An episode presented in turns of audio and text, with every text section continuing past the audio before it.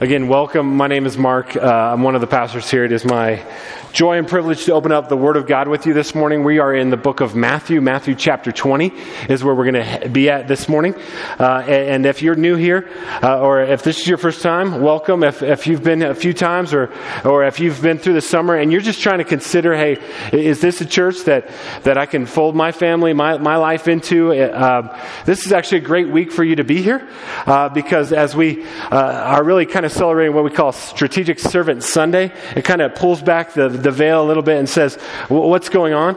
And three, three and a half years ago, when we started this church, we started with the idea that we wanted to resist the arena culture in which we live. You know what arena culture is? Arena culture is, uh, for example, if, if and when they have live music again at Red Rocks and you go there and you show up and they're like, Hey, welcome, uh, can, you, can you run some cables and, and can you run the sound for us? You'd be like, No, no, no, I, I don't do any of that. I just sit here and I just consume. That's what, that's the deal. And so that, that there's a lot of churches that are like, hey, that, that works in our culture, arena culture, but, but, but the church is not a, not a, a performance or a show. It is a faith family in, in which we're all in. And, and we have a mission that's far too important for us to have uh, just be in rows and not be on mission together. And so uh, this morning is just a, a, a, a way for us to look at how, in one small way, how on Sunday mornings you can be invited to invest in a faith family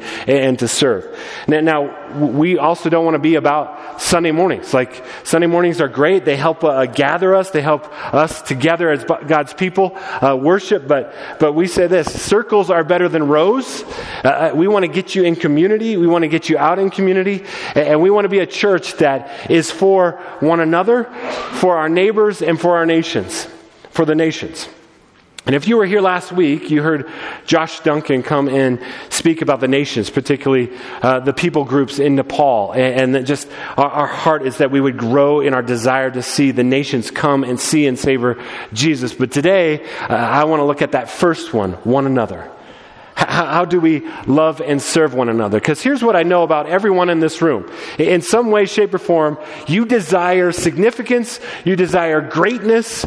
Like it, might be in sports, it might be in business. You, might want to desire to be a great husband, a great wife. You, in, some way in your life, there is a hunger, a longing for greatness. And Jesus is going to come along and say today, that's a right desire.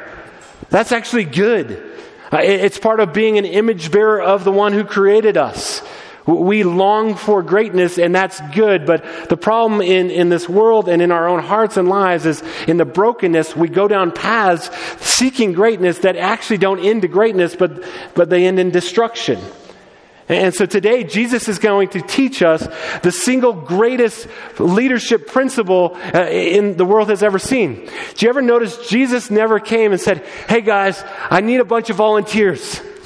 I need some volunteers to get this mission going. He never said that. The stakes were far too high for that, far too significant. Jesus never asked for volunteers. You've probably been at churches, organizations, Boy Scouts, your sports club, and they say, We need some volunteers. We need you to make oranges. Like, Jesus never said that. We saw a few weeks ago that uh, in Ephesians chapter 3, there's something far more significant than we can even think or fathom right now going on in the church. That, that you, the people on your left and right, as we gather and we, we worship God, Ephesians chapter 3 says, are displaying the manifold wisdom of God. That, that there is no higher purpose, there is no higher mission on the planet than the mission uh, of Christ through his church right now. This is, this is why we don't need volunteers. Where we need servant leaders, we need strategic servants that understand that. And, and, to do that, we have to wrap our lives around the, the, the greatest leadership principle ever taught, most transformational, most powerful. Uh, uh, every leader that you respect has embraced this, and every leader that you don't respect probably hasn't. And you could lead without it, but you'll never be a leader worth following if you don't get this. It's going to explain in part why a small little Jewish sect in the first century uh, who followed a crucified teacher uh, who was opposed by the most powerful force on the planet, the Roman government at the time, is going to explain this principle, is going to explain how they not only survived, but they thrived and they multiplied, and in four centuries they actually overturned the very forces that sought to extinguish them. It's this principle.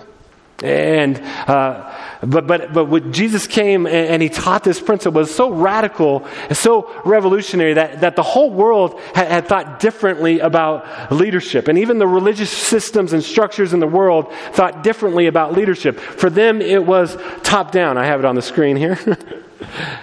top down. You know what I'm saying? Like, it's the pyramid. And if you can get to the top, everyone below you exists to serve and support you and make your name even greater. And so uh, Caesar was like this, and the Sanhedrin was like this, the religious systems was like this. And Jesus came on the scene and he said, No, great leadership, true leadership, kingdom greatness is not top down, it's upside down. Or as I like what Josh Duncan said last week, it's upside right.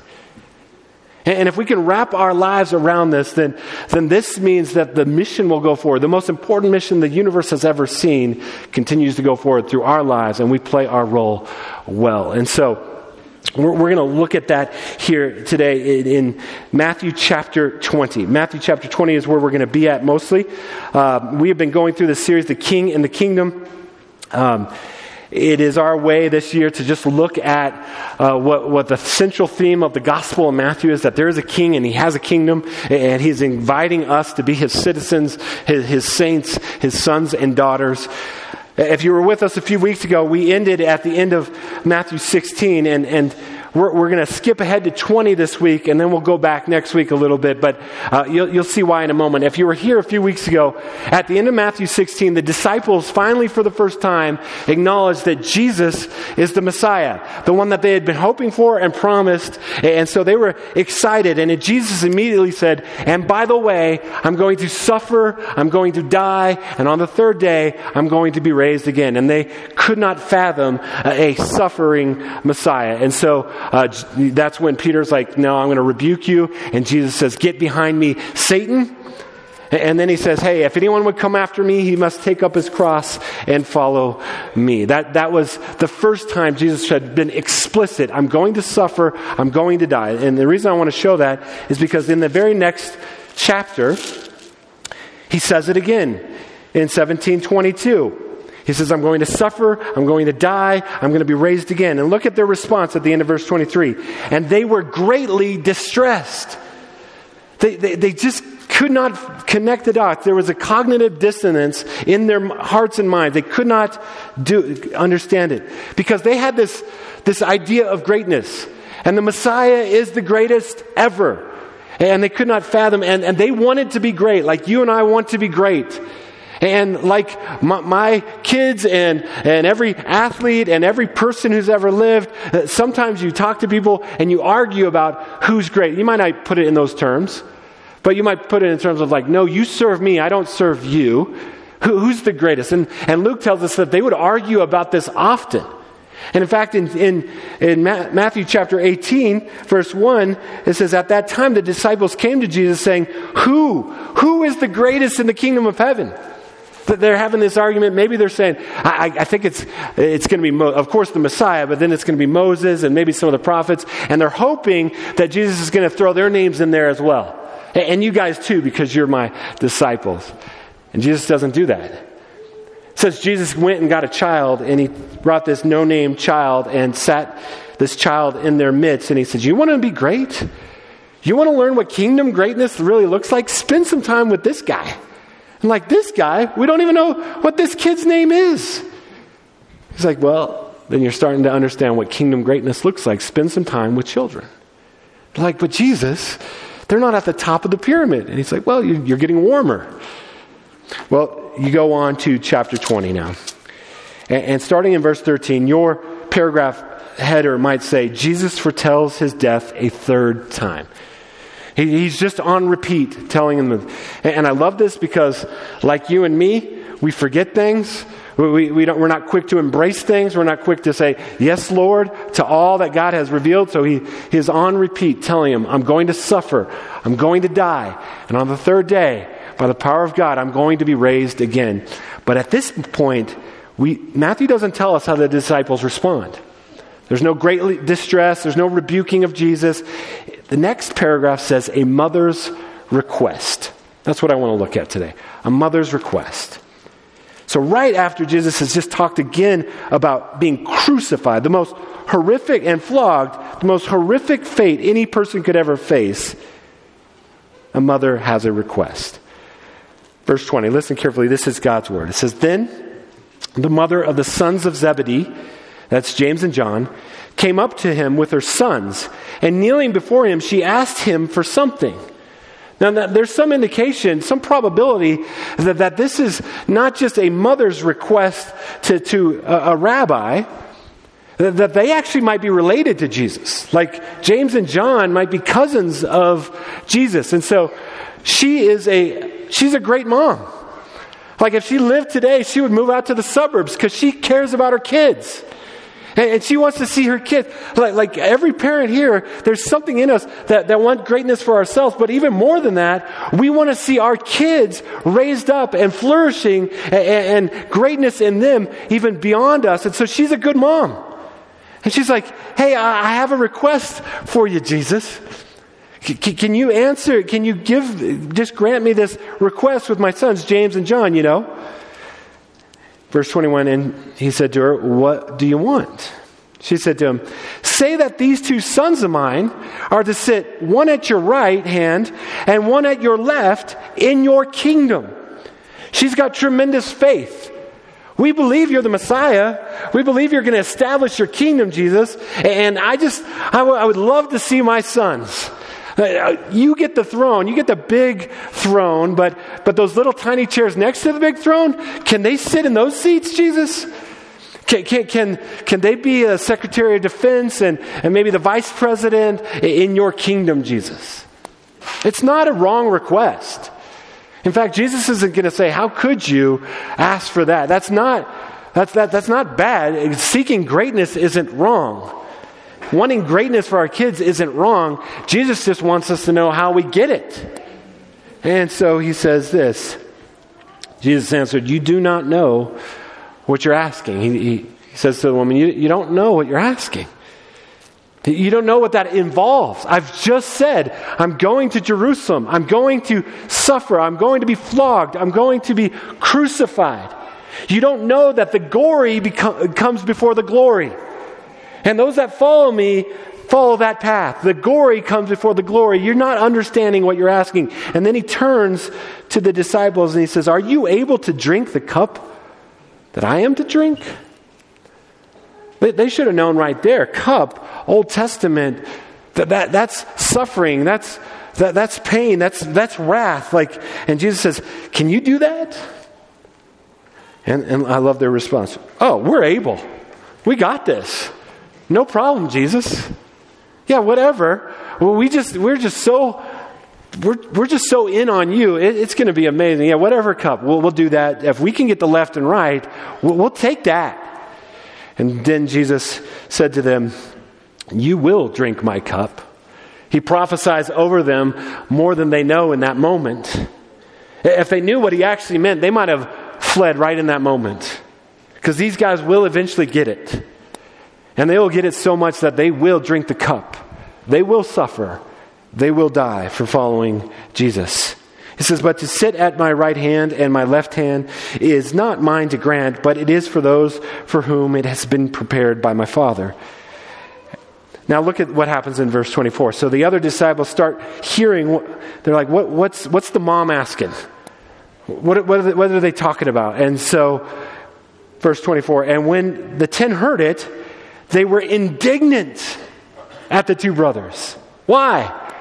Not because they're like, hey, how could you talk to him right up after he just talked about dying? No, no, no, no. They're indignant because they're like, dude, you're going to get your mom involved? Like we're all scrambling for, for this position. You, your mom, who you're related to? Come on, man. We want those positions. In fact, we deserve the, we're better than you. And, and they start arguing again.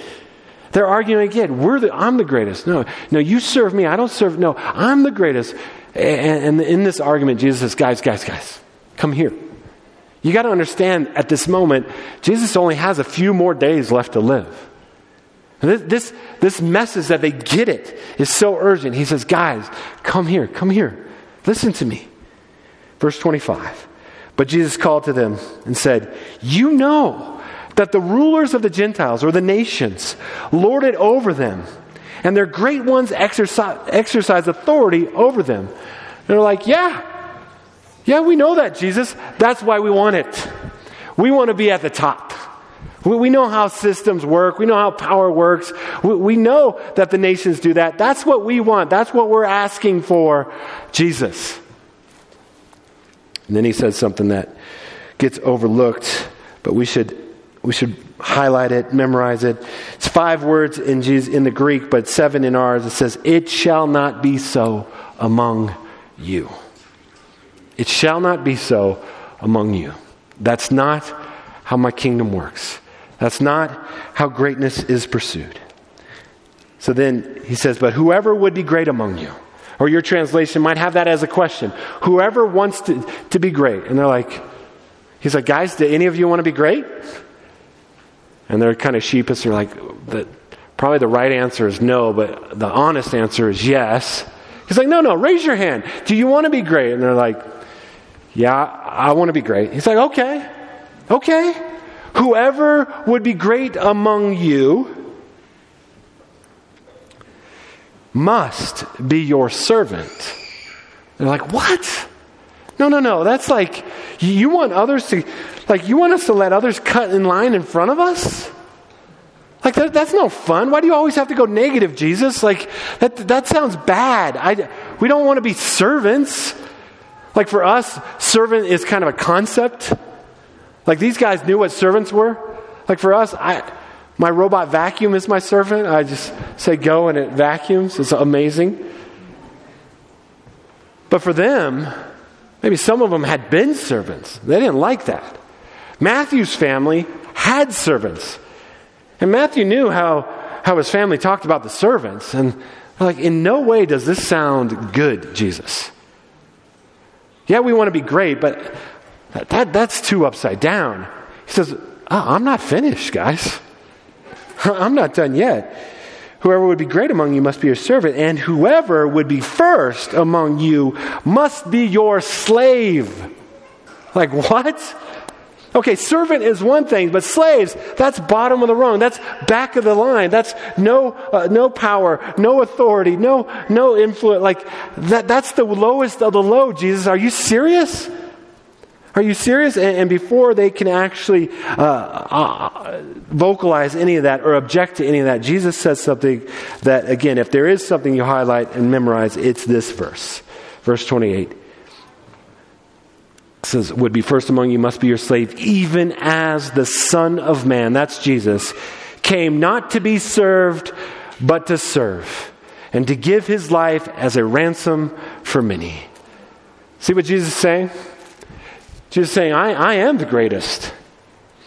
And because I'm the greatest, I came not to be served, but to serve. And I'm not asking anyone of my followers to do that which I won't do further, better, and more than you're going to do.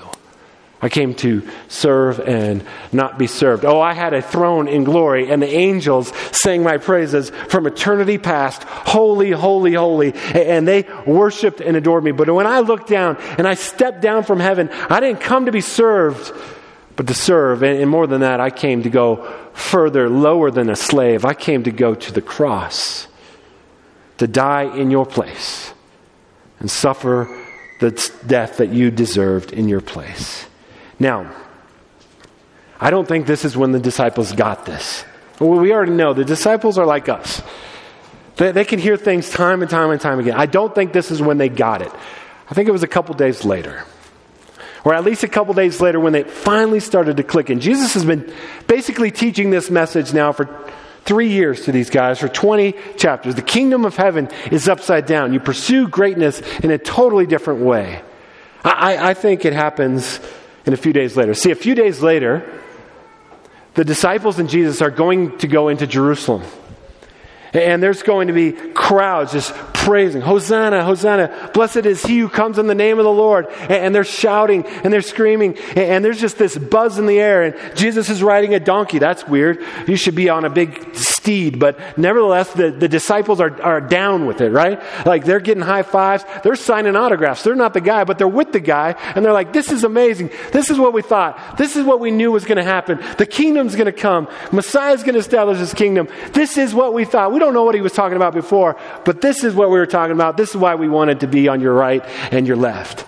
And Jesus says, okay, guys, I want to, I want to celebrate the Passover with you. And they're like, okay, yeah, that's what we do. That's why we're here. He's like, go, you guys go uh, and, and, arrange the, an upper room, get a room for us, uh, arrange everything we need. And they're like, oh, okay, we'll get that. And maybe they grumble amongst each other. It's your job to get the room. Like, that's below me.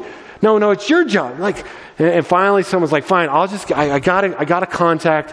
I'll get the room." And so uh, they, they get the room, and, and Jesus comes and, and has a supper. And, and during the course of the supper, Judas leaves on some weird errand that no one knows about, and they're like, "That was weird." Uh, but they're maybe talking about who's the greatest. And and then there's this thing that happens in John's gospel. In John chapter 13, I have it on the screen here. Starting in verse 4, it says, Jesus rose from supper, he laid aside his outer garments, and taking a towel, tied it around his waist. At this point, they're freaking out. At this point, they're making eye contact with each other and like, who, it was your job to get the foot washer. Who got the foot washer? It's not my job to get the foot washer. That's beneath me And they're like, oh no, look what he's doing. He's got a bowl. He's got a towel. And, and they're, they're horrified. They're terrified that, that this, this Messiah that they had put all their hope and trust in, they, they've seen what those hands could do.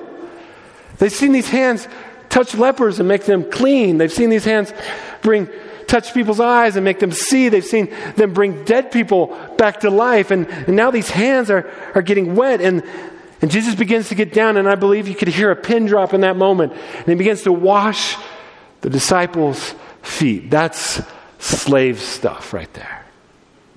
Only slaves did that. And he washes their feet, and they're horrified. In fact, it gets to, gets to Peter uh, in verse 8, and Peter said, You should never wash my feet. That's beneath you, Jesus. And they're so ashamed right now because they're like, Man, one of the other guys should have done this. what is their problem? And, and, he says, No, if, if, I don't wash your feet, you have no part of me. He's like, Then wash my whole body. And Jesus is like, You're taking this too far. Okay. But he continues to wash. How long does it take to wash 11 dudes' feet? 40 minutes?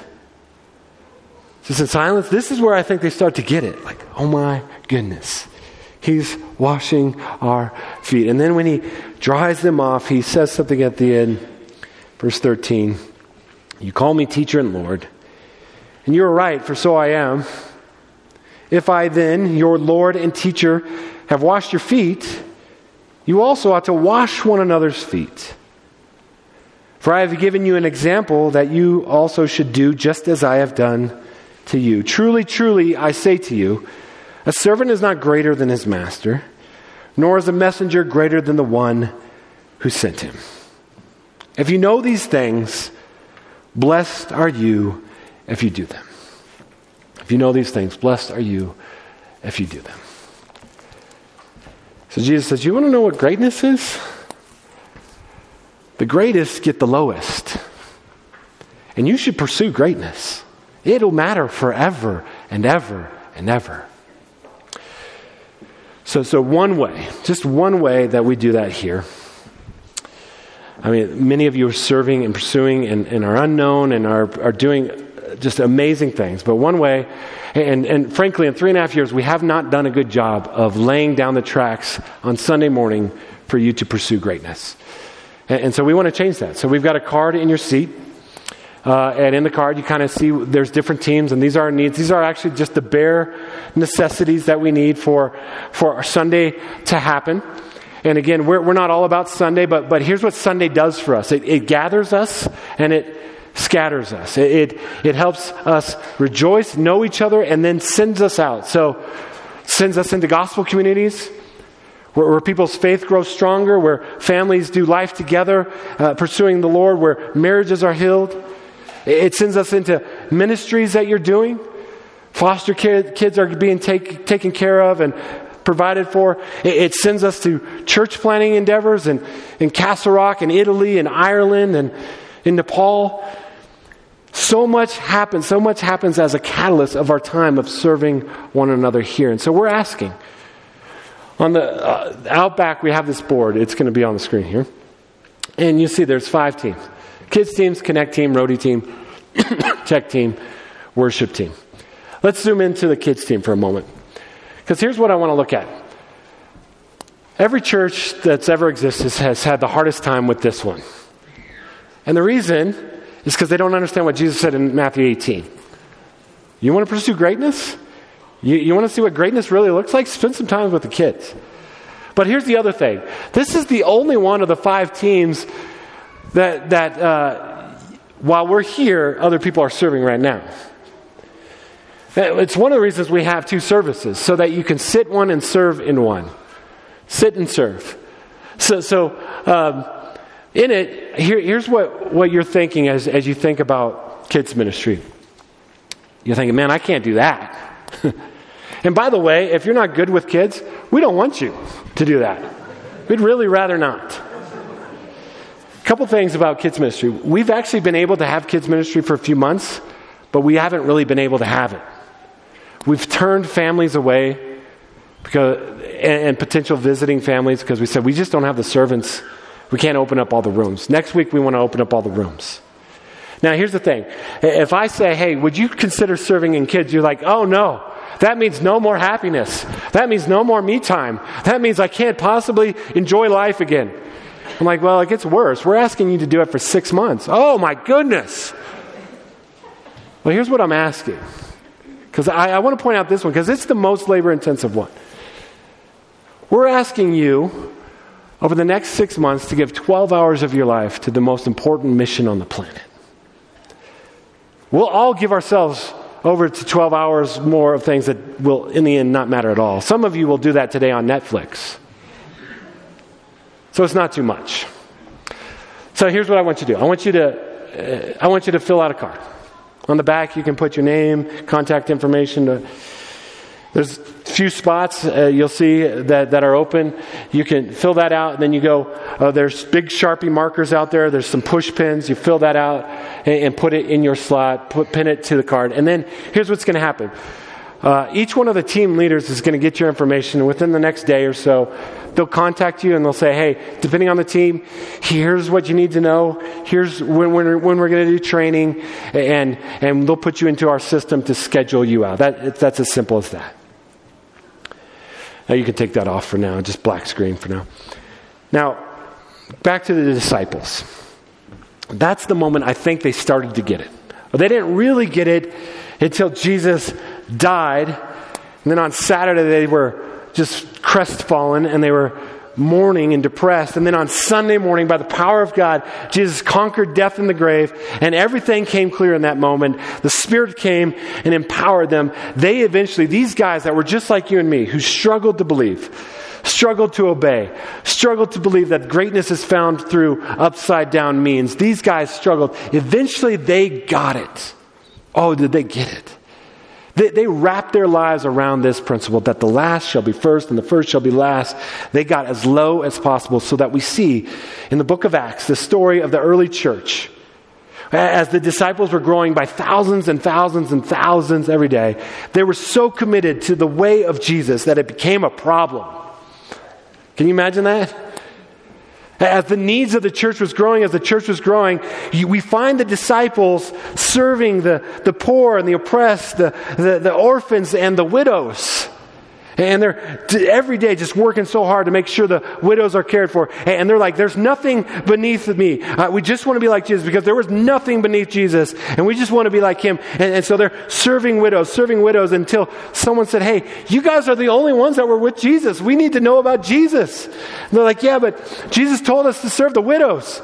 They're like, yes, serve the widows. We can serve the widows with you. And they had to pry the hands of, of Peter and James and John off the, the serving trays and they say, Will you just teach us about Jesus? In Matthew, Acts chapter 6. And, and I love how it concludes. It says, And the word of God in- increased, and the numbers of disciples multiplied. When we get this, man, the mission goes forward. Not only did the disciples get it, but the first four centuries, the Christians lived this out tremendously. It, it had to be appalling at first.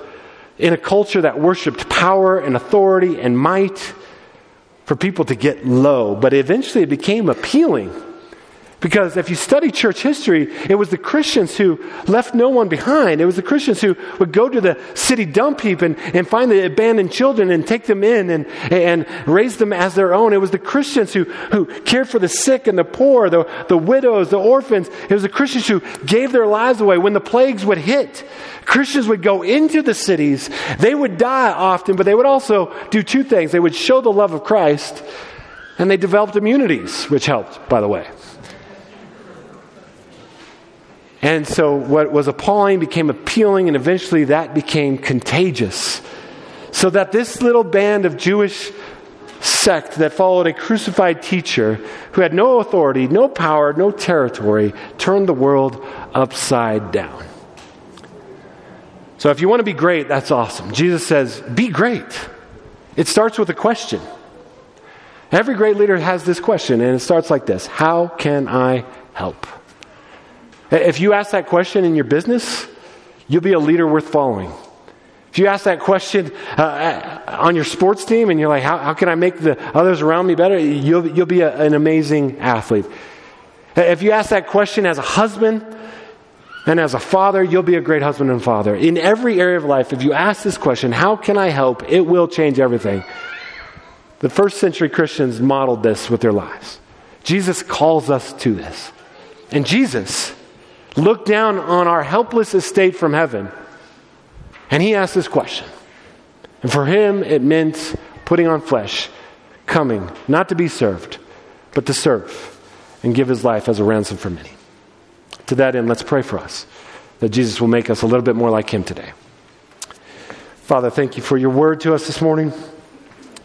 Father, I pray that uh, we would be great Lord, we want, we want to have lives that matter, that, that aren't wasted, that are significant. We want to love one another and our neighbors and the nations. Uh, Lord, it's so hard for us to wrap our lives around it because so often I fail to believe this.